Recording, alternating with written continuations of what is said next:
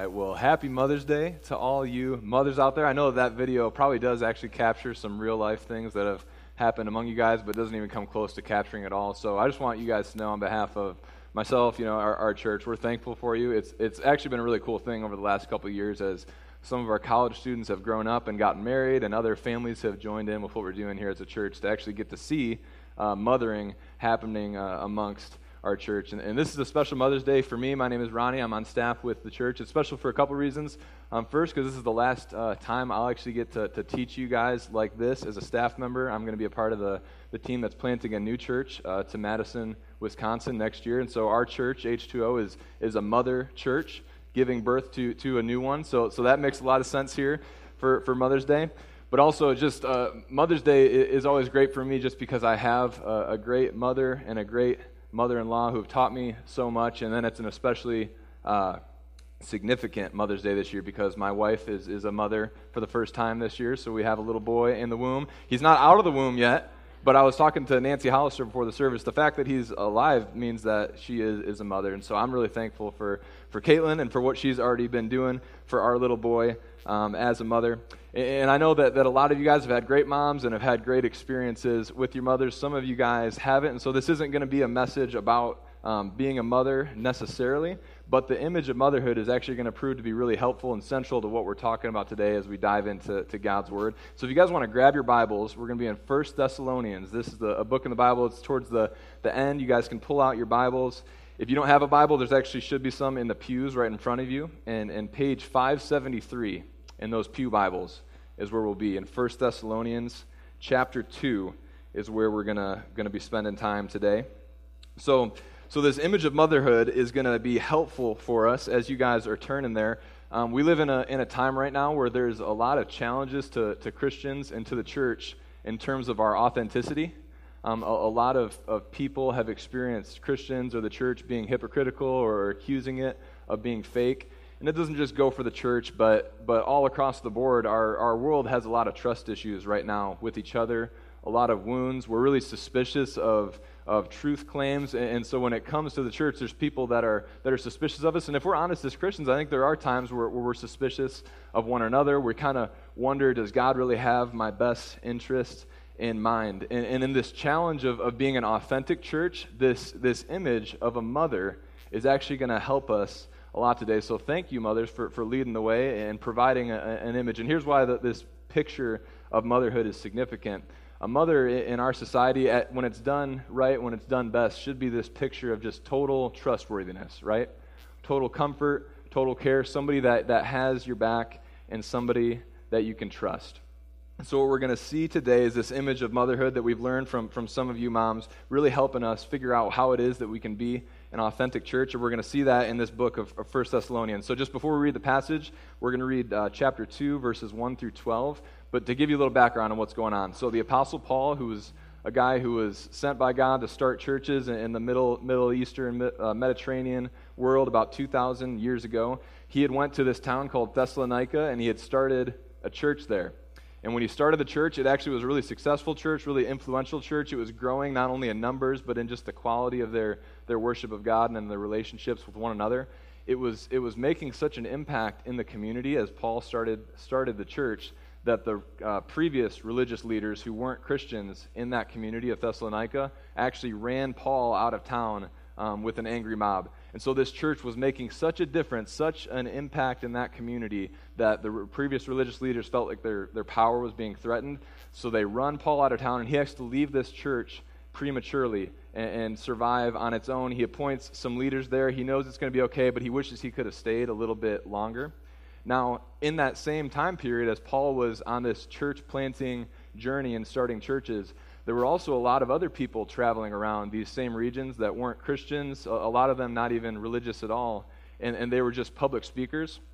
So, a primary form of enter- entertainment back in those days was for public speakers to kind of roll into town, almost like the circus uh, today. They would roll into town, and people really valued getting to listen and be entertained by people giving these dramatic, awesome speeches, really great oratory. And what these people would do is they would come into town, they would set up shop like, like the circus for a couple weeks, they would give these dramatic speeches, everybody would come and be entertained, and these people would make money off of them. They would kind of get a, a good ego boost. They would kind of rise up in the ranks of the, the public speaking circuit of the, of the ancient world. Now, see the connection here. When Paul got chased out of town after starting this church, the religious leaders that did it not only wanted Paul gone, but they wanted this church that was making such an impact to, to be thwarted. He wanted the church to be to be put an end to as well. And so not only did they get rid of the, rid of, uh, the leader, Paul, but then they started to accuse this church and accuse Paul of being inauthentic. They were saying, hey, church, your, your leader, Paul, that came in here, he was just like those, those uh, circuit preachers, those circuit speakers that come in town, make some money, take advantage of people, and then they leave. So they were trying to create suspicion amongst the, the Thessalonian church about Paul's ministry. So Paul hears about this from, from Timothy. He hears, hey, it's going really well. The, the church is thriving, but they're facing some uh, hostility right now from the people that chase you out of town. They want to discredit your ministry. They're trying to say that you're inauthentic. They're even comparing you to some of these speakers that are just running around trying to make money off of people. And so Paul writes this letter to not only encourage them and love them and, and, be with them, but also to defend his ministry to them. That's what we're going to see in these 12 verses. So we'll pick it up in, in chapter 2 starting in verse 1. We'll read these 12 and then we'll take it from there. So you guys can follow along. This is Paul defending his ministry. He says, For you yourselves know, brothers, talking to the, the Thessalonians, that our coming to you was not in vain. It wasn't like those, those other speakers. But though we had already been uh, suffered and been shamefully treated at Philippi, as you know, we had boldness in our God to declare to you the gospel of God in the midst of much conflict. For our appeal does not spring from error or impurity or any attempt to deceive, but just as we have been approved by God to be entrusted with the gospel, so we speak, not to please man, but to please God who tests our hearts. For we never came with words of flattery, as you know, nor with a pretext for greed, God is witness, nor do we seek glory from people, whether from you or from others, though we could have made demands as apostles of Christ. But we were gentle among you like a nursing mother, taking care of her own children. So, being affectionately desirous of you, we were ready to share with you not only the gospel of God, but also our own selves, because you had become very dear to us. For you remember, brothers, our labor and our toil. We work night and day that we might not be a burden to any of you while we proclaim to you the gospel of God. You are witnesses, and God also, how holy and righteous and blameless was our conduct toward you believers. For you know how, like a father with his children, we exhorted each one of you and encouraged you and charged you to walk in a manner worthy of God, who calls you into his own kingdom and glory. And so that is Paul. He's, he's defending his ministry. You can, you can see the context of some of the words, but the verses I want to zero in on today, guys, is just verses 5 through 8, where he pulls out that metaphor, that image of motherhood. He compares himself to a mother. And here's why it's significant. As Paul is facing these charges of having an inauthentic ministry, he chooses this picture of being a mother to say, no, I actually, I was authentic. I'm, I'm not like those religious uh, charlatans, so someone who's, who's speaking lies and deceiving people. I had an authentic ministry. This is an authentic church. And the tension that I want to introduce to you guys that we see in verses 5 through 8 is a tension between being an exploiter and a nurturer. Okay, so a, a, mother is this picture of nurture. These speakers that were running around, they were pictures of exploiters. To, to be an exploiter is essentially to take advantage of somebody for, for your own benefit.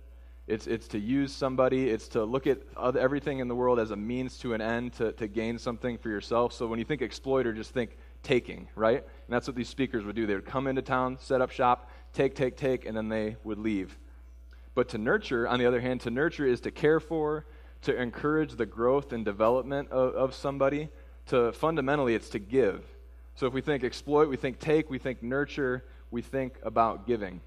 I think one of the ways that we see this tension play out a lot in our world. Any of you guys watch the show Shark Tank?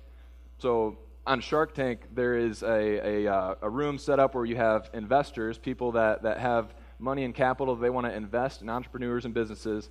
A business leader, an entrepreneur will come into the room and they pitch their idea. They pitch their product, they pitch their business. And you see this tension play out because a lot of times these entrepreneurs will have a product that they think is going to really help and benefit the world. And so they'll talk about this is going to change the world. This is going to revolutionize the way that we, we uh, use toilet paper. This is going to really help and, and serve a whole bunch of people. And, and they give this, this awesome pitch trying to convince the sharks that this is going to really nurture people. This is going to really help people. I'm in it for the people.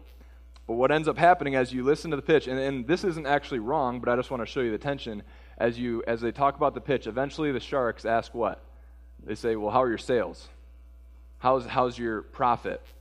Is this is this a profitable business? Is this something that we can make money off of?" And what you find is as the pitch continues, these entrepreneurs, you find out they're not totally in it just to benefit the world and change the world, and, and they're not taking anything for themselves. They're actually trying to make money.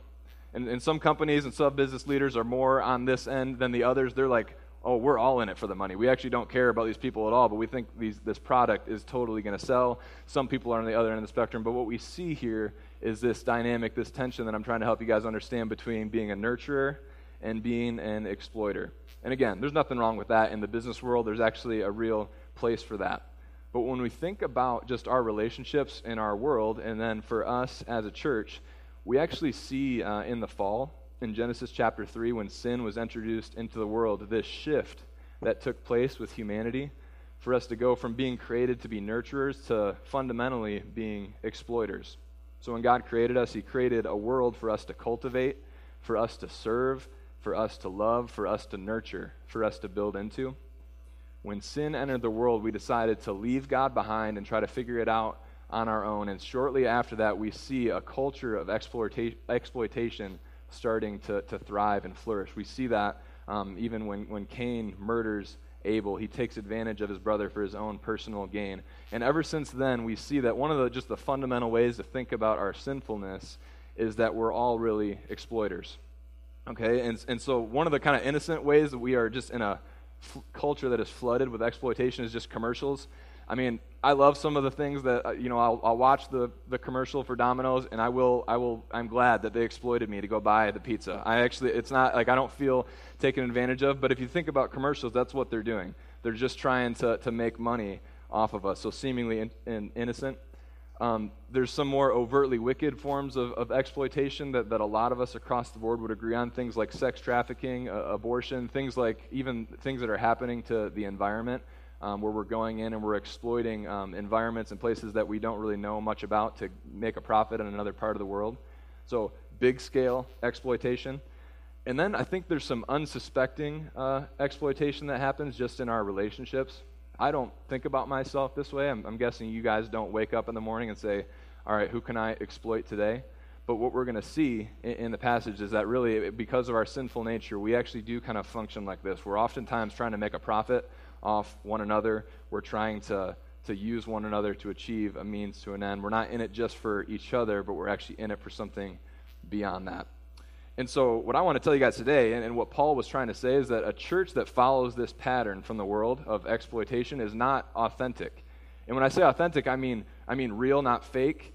And, and for a church to be real, it has to be birthed out of and grown out of the gospel, the gospel message that we're going to talk about today and an inauthentic church doesn't grow out of the gospel, but grows out of, a, of an exploitation culture. So here is the big idea for you guys that we're going to learn about today. It's just that a nurturing church, okay, a, a church that takes after this mother image, is an authentic church.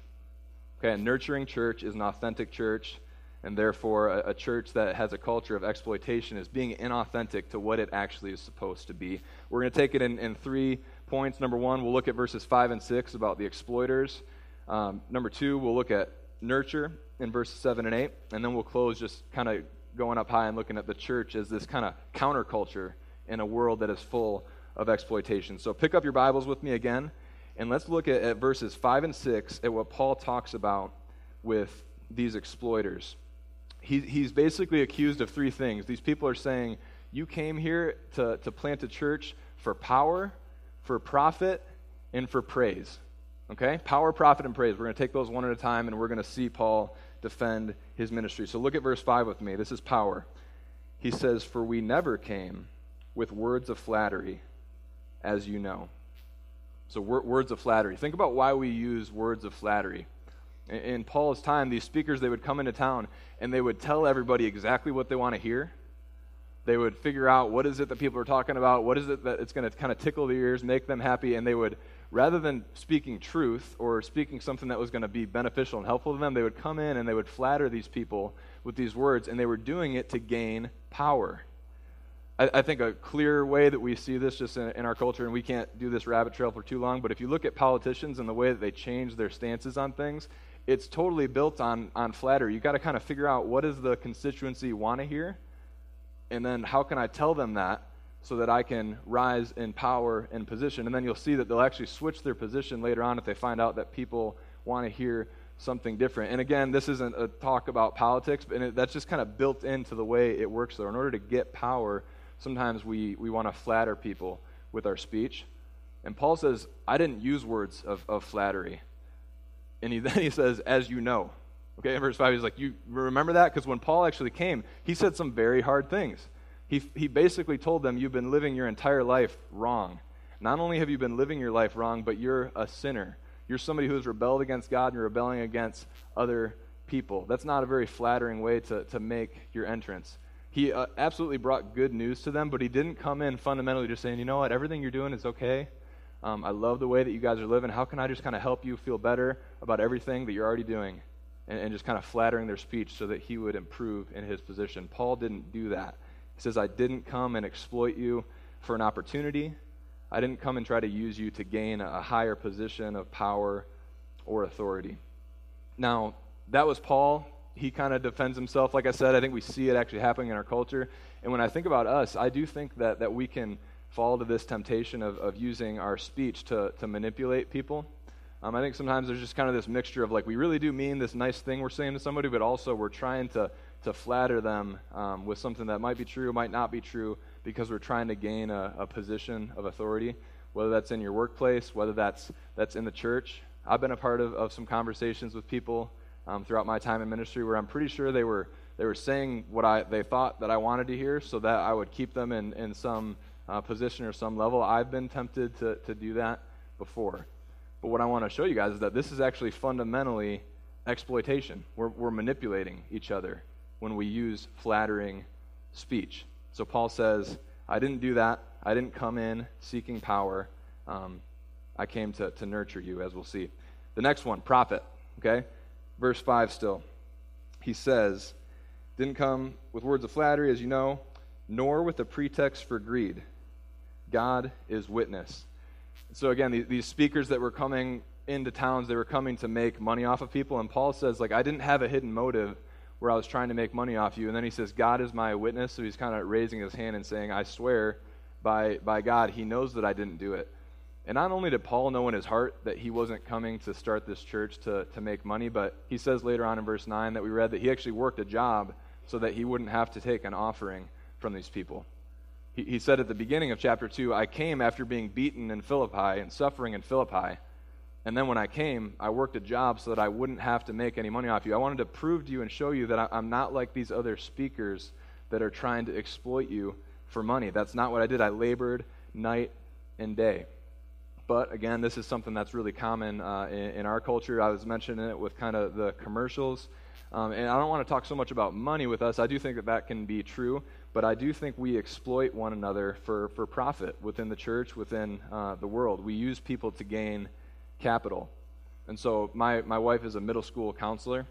And so she'll come home from, from school and share stories about just what's going on during the day. And there's, it's, it's a mystery to try to figure out what's actually happening in the mind of, of middle schoolers sometimes.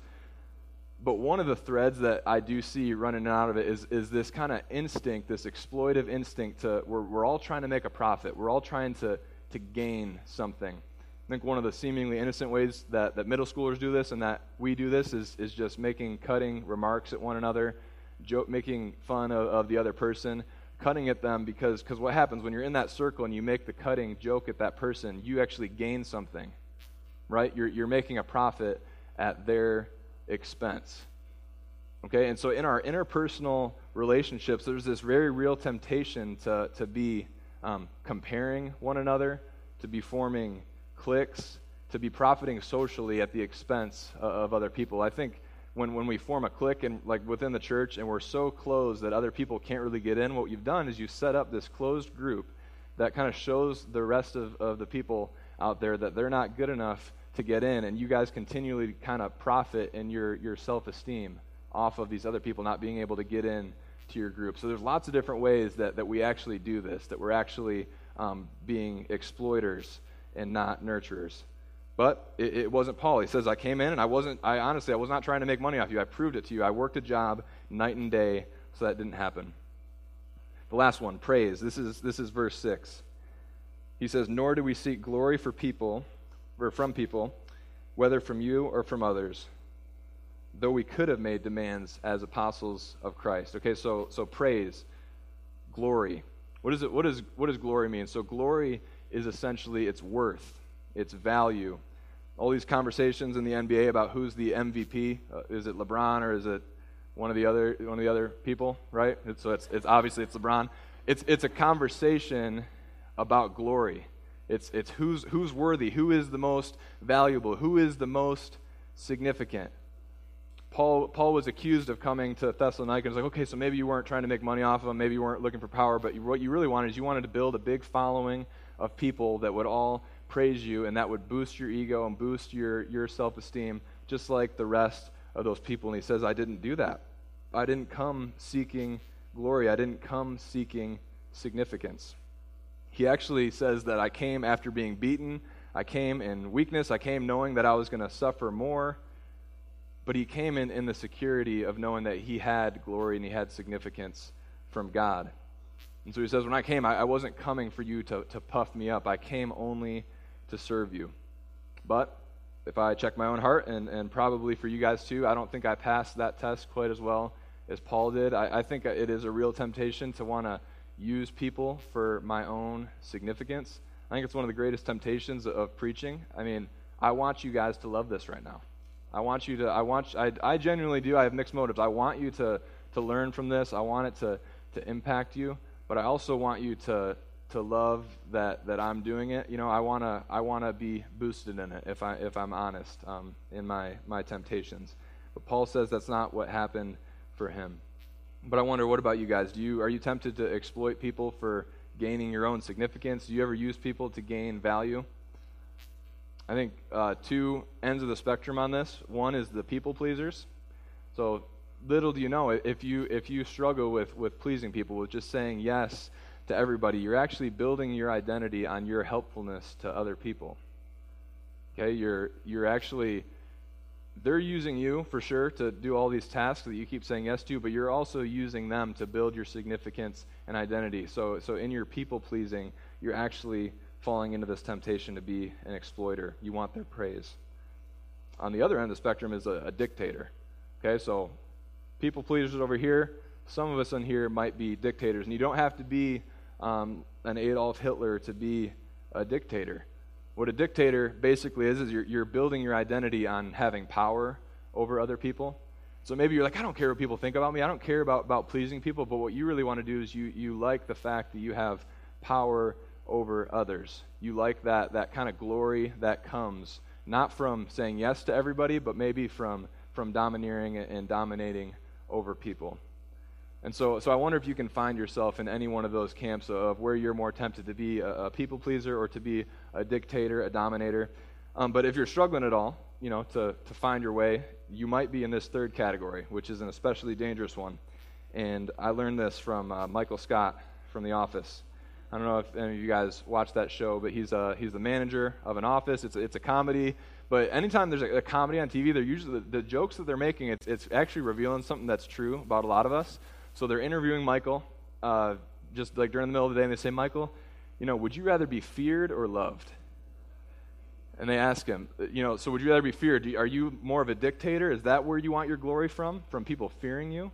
Or do you want to be loved? Are you more of a people pleaser? And if you watch the show, he, he really is, is kind of both. And so what he says he says, Would I rather be feared or loved? Easy. Both. I want people to be afraid of how much they love me.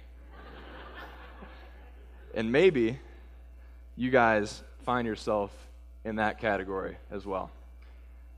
but I just want to show you these things. Paul has kind of said, I don't fall into any of those places with what I did in Thessalonica. I didn't come to, to exploit you guys. Don't listen to these people that are accusing me. But this does kind of in, indict us and, and show us that we have these exploitive tendencies, and we see it in our world. You turn on the news, you see people and communities that are being destroyed, that are being exploited, that are being torn down, not built up because of this, this fundamental problem with our human nature. I think that whole, the whole mantra of survival of the fittest just feeds into this, this instinct that we have as sinful people that we need to exploit, we need to get ahead. Um, it's a dog eat dog world out there. But what Paul wants to show us is that the gospel creates a different type of community. Remember, an authentic church is not a church of exploitation, but a church of nurture. So let's look at what Paul says there in, in verses 7 and 8 about being a nurturer. So, verses 7 and 8, what we're going to see here is he's going to pull out the mother image, and he, we're going to see a picture of nurture. We're going to see what the work of nurture looks like, and then we're going to look at the, the motives of nurture. So, so starting with the picture, it's, it's mothering. Look down at verse 7. It says, We were gentle among you like a nursing mother taking care of her own children. So, so motherhood, it, it's just this, this image in our society, and, and again, not all mothers are perfect, but this image of being trustworthy. No joke, when I was writing this message, I, I was somewhere in the vicinity of this point, I looked out my window and I saw three moms in our church pushing their babies and strollers down the road. And I looked out and I'm like, this is just, you know, I praise God. This is perfect. I'm watching it play out right in front of me. And you know, I never thought, even for a second, that those moms were wheeling their babies off to sell them on the black market, to exploit them. I never even had the suspicion, because a mother is trustworthy. See a mom rolling down in the stroller on the street, you don't have those suspicions that they're, they're out there to make a profit off of their baby. You think that they're nurturing that child. And that's why Paul pulls it out. He's like, I'm not like those people. I'm like a nursing mother. In verse 7, he says, I'm, I'm gentle. I was gentle among them. So, gentle and not demanding. This is a big, big uh, distinction between nurture and, and exploiting. An exploiter is going to use their authority to dominate people, to put people in, in fear, to, to gain something. A nurturer will use their authority in a gentle way to serve. Okay? So, there's a difference between using your authority um, to dominate or using your authority to serve people. A mother uses her authority, she condescends down to the level of her child in order to nurture and serve. And that's what Paul says that he did. And he, he also says he was among them. This is significant. He says, I was gentle among you like a nursing mother. So he was among them, not, not above them. One of the, the big marks of, of being an exploiter is you don't really know what's actually going on in the people's lives around you, but you just come in and make demands and make changes. Um, there's a this guy named Wendell Berry who's like an outspoken environmentalist, conservati- conservatist. I don't know if that's the right word. Guy who's he's very much um, trying to to warn the culture that we are exploiting a lot of like the natural resources and wildlife around the world. Um, and, and, it's a real thing, but one of his things he, he points out is that the reason we exploit and the way we exploit is we'll actually go into these places, um, like say somewhere like the rainforest, and we don't really know anything about the area. We're, we do not live among the area, and we just go in and we make all kinds of changes. We make all kinds of profit. We exert our power over it, and that's that's exploiting. Okay, that's not nurturing. What it, what nurturing does is you live among the the person. You go you go among the place, and you figure out how can I serve this place best. Paul says, That's what I did. I didn't just roll in like the circus, never ask you guys your names, take your money, and leave. He says, I came and I dwelt among you like a nursing mother. And so they didn't have to build up the, the walls of protection that so many of us sometimes have um, with our relationships because we're, we're kind of afraid that we're actually being exploited, taken advantage of because he came in like a nursing mother. So that's the image that he gives us. But then what about the work? What do we do if we are to nurture. Look at verse 8. It says, So being affectionately desirous of you, what does he do? We were ready to share with you not only the gospel of God, but also our own selves, because you had become very dear to us. So the work of, of nurture, he, he carries on. This is in the context of that mother metaphor here, and he says, I shared with you not only the gospel of God, but also my own self. When you think about motherhood and when you think about a nursing mother, what a, what a nursing mother does is they, they breastfeed. It's this ultimate act of, of self giving. And Paul is carrying on this, this image here and saying, just like in, okay, so let's talk about breastfeeding here for a second. I know that I'm unqualified, my baby hasn't been born yet, and I got, I'll find out in a month, I know. But I do know the base, I don't know the details of how it works. I know the, the basic picture. In, in breastfeeding, the, the baby needs milk to survive, right? The, the milk only comes as it passes through the body of the, the woman, right? it has to come through through the body in order for it to, to get to the baby. So they're inseparably linked. The, the milk that the baby needs has to come through the physical presence of, of the mother in order for it to be true breastfeeding. What Paul's saying here is I came and I, I gave you not only the milk, the, the gospel of God, but I gave it to you through my, my own presence. I gave it to you like a nursing mother milk, uh, gives milk to her baby. And so we got to talk about this for a second. When we think about nurture, because now you got to start asking your question in, in the church, if we're going to be a nurturing church, what are, what are we actually doing? You know, we're among each other, we're um, using our authority to serve, but what is it that we're doing? He says fundamentally what you're doing is we are sharing the gospel and our lives with one another. Now think about this: the milk that a baby needs to survive, like a, a like a baby, it needs it needs milk. Like that's not like there's a certain time frame in its life where that is what it needs, or else it will not live. What Paul is saying here is that for the Christian, what we need is the gospel of God. We need the good news about Jesus. Okay, so gospel of God. This is the good news that broken people like you and me, sinners like you and me, exploiters like you and me, can be forgiven through the blood of Jesus, through the Lamb of God, like we sung about.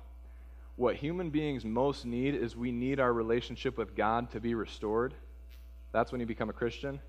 And then, as Christians, what we most need as, as newborn infants in the faith, what we most need, and then as we mature, and then even now, is to be reminded of, to celebrate, to come around the gospel of God.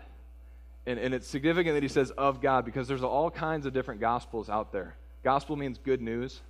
Okay? In, in this time where the word gospel came out of, people would run into town after a, a battle and say, I have a gospel. I have, a, I have an announcement of good news about something that has happened. And so the gospel may be about a victory in, in a battle. Today, there are many different announcements of good news of, of here's how life is going to be awesome. Here's how you can lose weight.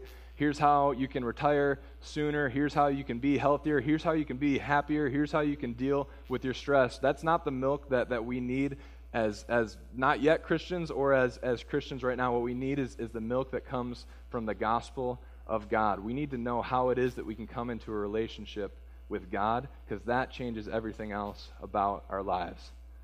And so, if we carry that metaphor and use it truthfully, Paul is saying, I share with you not only the gospel, but my life itself. I gave you the gospel of God, the true milk that you need to survive.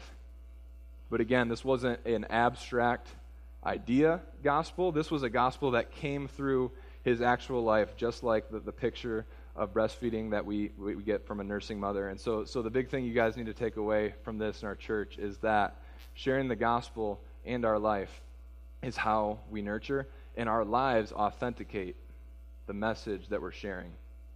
So, for people that are suspicious of Christianity, people that are suspicious of the church, people that are suspicious of why, of, of Jesus, and, and all these different things that we're doing, they need to see you bring them the good news, the content, the message, the milk of what we believe, but they don't need it in a, a Snapchat. They, they don't need it in a like a sheet of paper you just slide across the table. They need it through your actual life. They need you to bring your, your relationship to them. That's the work of, of nurture, and that's what we need among the church and in the world. So, lastly, then, the motives of nurture. So, Paul comes and does this, says, I'm not an exploiter, I'm a nurturer. But our, our, our big question is how and, and, why was Paul able to do this? Look again at, at verse 8 with me. He says, So being affectionately desirous of you, we were ready to share with you not only the gospel of God, but also our own selves. Why? Because you become very dear to us. Okay, so maybe Paul was just a really nice guy, right? Maybe he these other people that were, were running around were just jerks, and Paul was like, I'm nice. I'm going to come and I'm going to not dominate you. I'm going to serve you, give you the gospel. It's going to be good. Just a, a really nice gentleman who had a, a kind of a, a more even keeled temperament, wasn't like a real authoritative figure. Potentially that was what was going on. Biggest problem with that um, idea would be the Bible. So in, in the Bible, what we learn is that Paul was not a nice guy. Paul, years before this, was actually one of the biggest exploiters the church has ever seen. He was exploiting the church. He was, he was locking Christians up for profit, for power, for praise. He was, he was doing the exact opposite of what he's doing now. He was an exploiter. He calls himself a persecutor, an insolent opponent of the faith.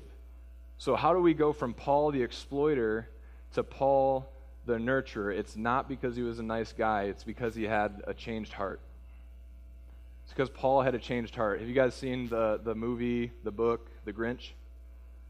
You guys remember in The Grinch where, so The Grinch is this perfect picture of an exploiter, right? He's greedy, he hates Christmas, hates people, he's stealing the presents, he's ruining all the fun for everybody, and, and he really is, you know, sinister. He's, he's I, I, I would sing the song for you, but I'll get, I always say the words wrong in songs, but, you know, he's sly and all those things. He is a total exploiter, right?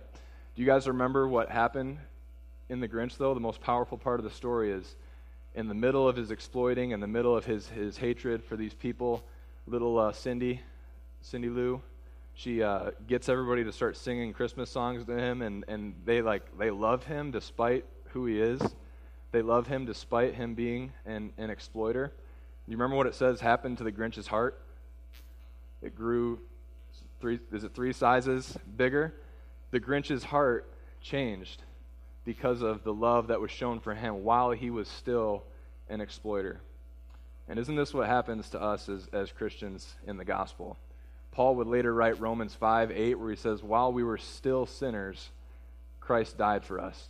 God demonstrated his love for us in this. You think Cindy Lou demonstrated her love for the Grinch, and while he was still an exploiter, they, they sang to him, While we were still sinners, Christ died for us. In the middle of us exploiting and taking advantage of God, his creation, and the people that he loves, Jesus came and died for us.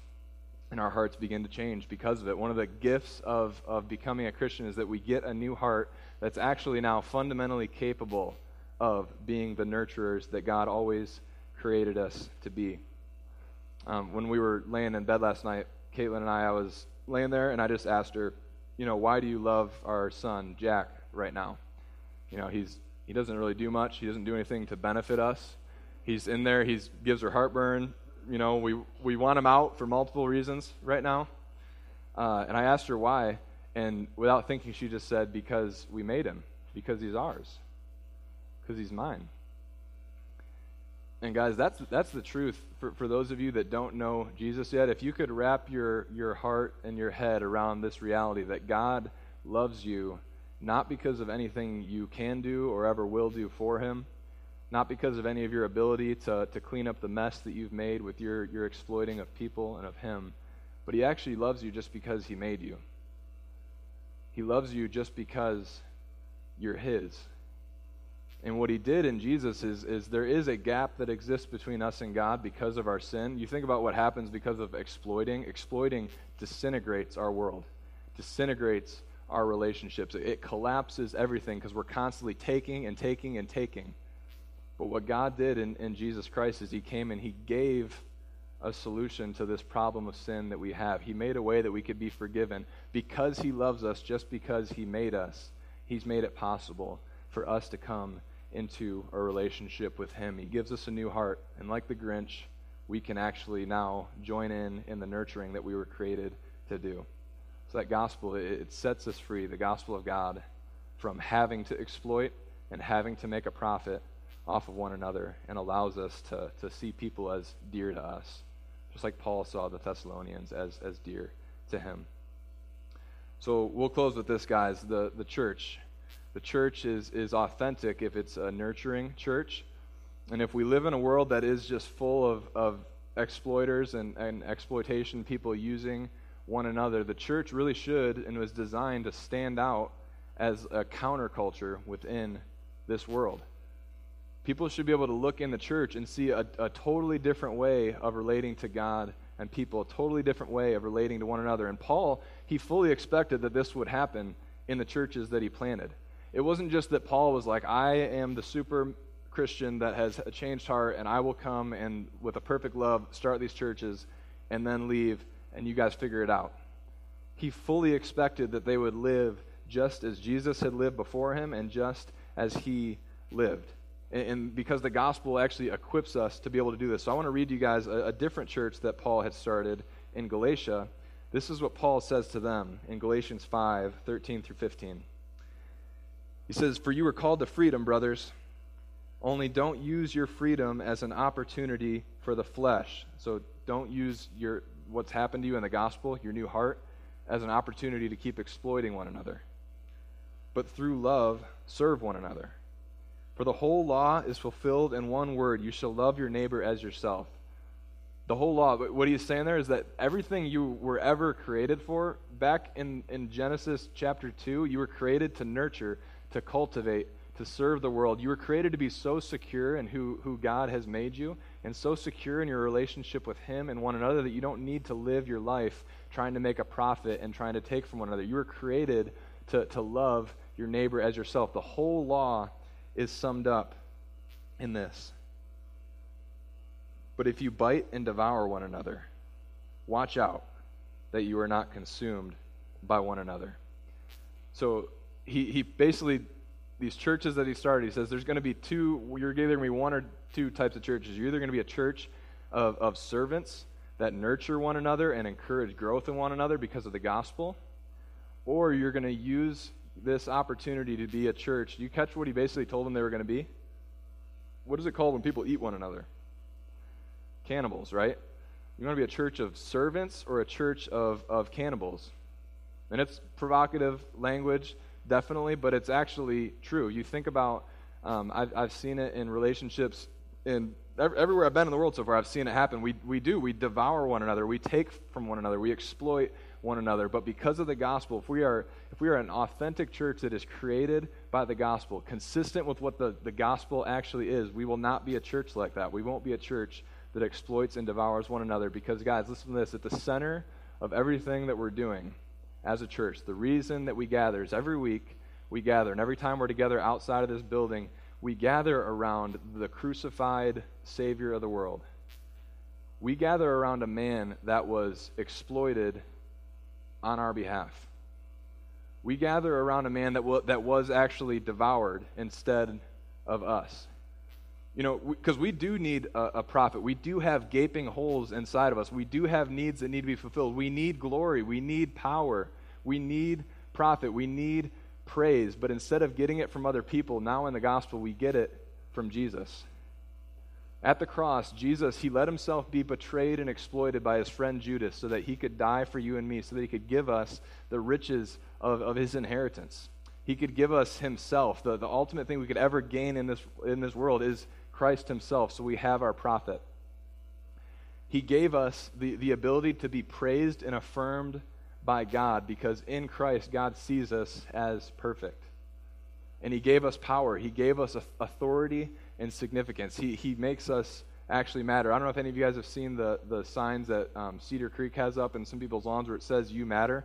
We don't matter because of anything in ourselves or anything that we've ever done. We matter because we were created by God and redeemed by Jesus. And we don't need to devour one another to get those things because every week we get together and we gather around a man who was God, the gospel of God, who was devoured for us so that we could have all of those things. And when we take communion today, that's what we're doing. That's why we're eating the bread and drinking the blood, is that Jesus took our place and gives us all those things. And so, in, in conclusion, guys, just three, three ways that I think we can see um, our church being a nurturing church, being authentic. Number one, relationships that are marked by, by giving and not taking. So, if you think about your relationships right now in, the, in this church, are the, is that how you would describe them? Can you use Paul's words like people are very dear to you? Not because of what you can get out of them, but because of, of who they are in Christ relationships that are marked by giving and not taking. So our church shouldn't be filled with comparison, competition, clicks. It should be like a refreshing oasis that we can come into, and we're all so secure in what God has done for us that we're able to, to give and not take from one another. Second thing we, we can see in our church is, is an expectation for messy growth and not a quick fix. Again, haven't been there yet, but I've been told that when we have this baby, it's going to be messy. We're trying to, to nurture him. He's not going to contribute a ton to that process. He's going to lay there. He's going to cry. He's going to scream. He's going to eliminate waste, all these different things. Um, and, and in the church, if we understand what the church is and what the gospel is, people should be being reborn as spiritual infants, even 50, 60 year old men who aren't Christians that come to understand the gospel, come to understand, remember that they're a sinner. They were living their life completely wrong. They were viewing reality completely wrong, but God has, has saved them. Reborn as a spiritual infant and needing nurture, needing the gospel and somebody's life to be shared with them so they can be nurtured and grown up. So we should have an expectation for the messiness. Gives us a real long term view on growth, allows us to be more patient with one another. Um, we can trust just the process that God's given us for how we grow. And then lastly, just an aim towards maturity and sending. You know, when, uh, so Carolyn Anderson was one of the moms that was riding by in her stroller that day. And when I saw her go by in the stroller with her babies, again, I thought, this is it. This is great. This is this is exactly what should be happening right now for a mom that's nurturing her children. But if I saw her ride by with James in the stroller, I would have been concerned. I'd have been like, there, okay, there's something not right about a 30 something year old man being pushed around by his, his wife, or better yet, his mom in a, in a stroller, right? Because he should have matured beyond that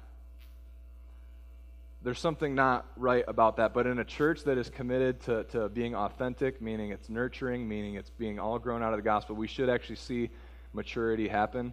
We should see people growing up in the faith. And, and this is where I want to close, just even on my last uh, time getting to speak to you guys, is, is uh, I'm so grateful for this being true of what's happened for me in this church. Me and, and my wife, Caitlin, uh, came here in 2009 as freshmen and had great families growing up that sent us here to Bowling Green to go to college, and we found a spiritual family that nurtured us and encouraged us and, and has now uh, raised us up in maturity to get sent out to go and, and to start a new work in a new place so that other people can, can experience that. And so I am thankful. Some of you guys have actually been here for that whole time that, that we've been here, eight years, crazy long time. So thank you. Um, yeah an aim towards maturity and sending would be the last mark of, of a church that's nurturing. So let's close our eyes, guys, and, and pray. Um, as the band is coming up, we're going to get to celebrate communion and gather around the God who was, was devoured for us so that we don't need to devour one another. Let's pray.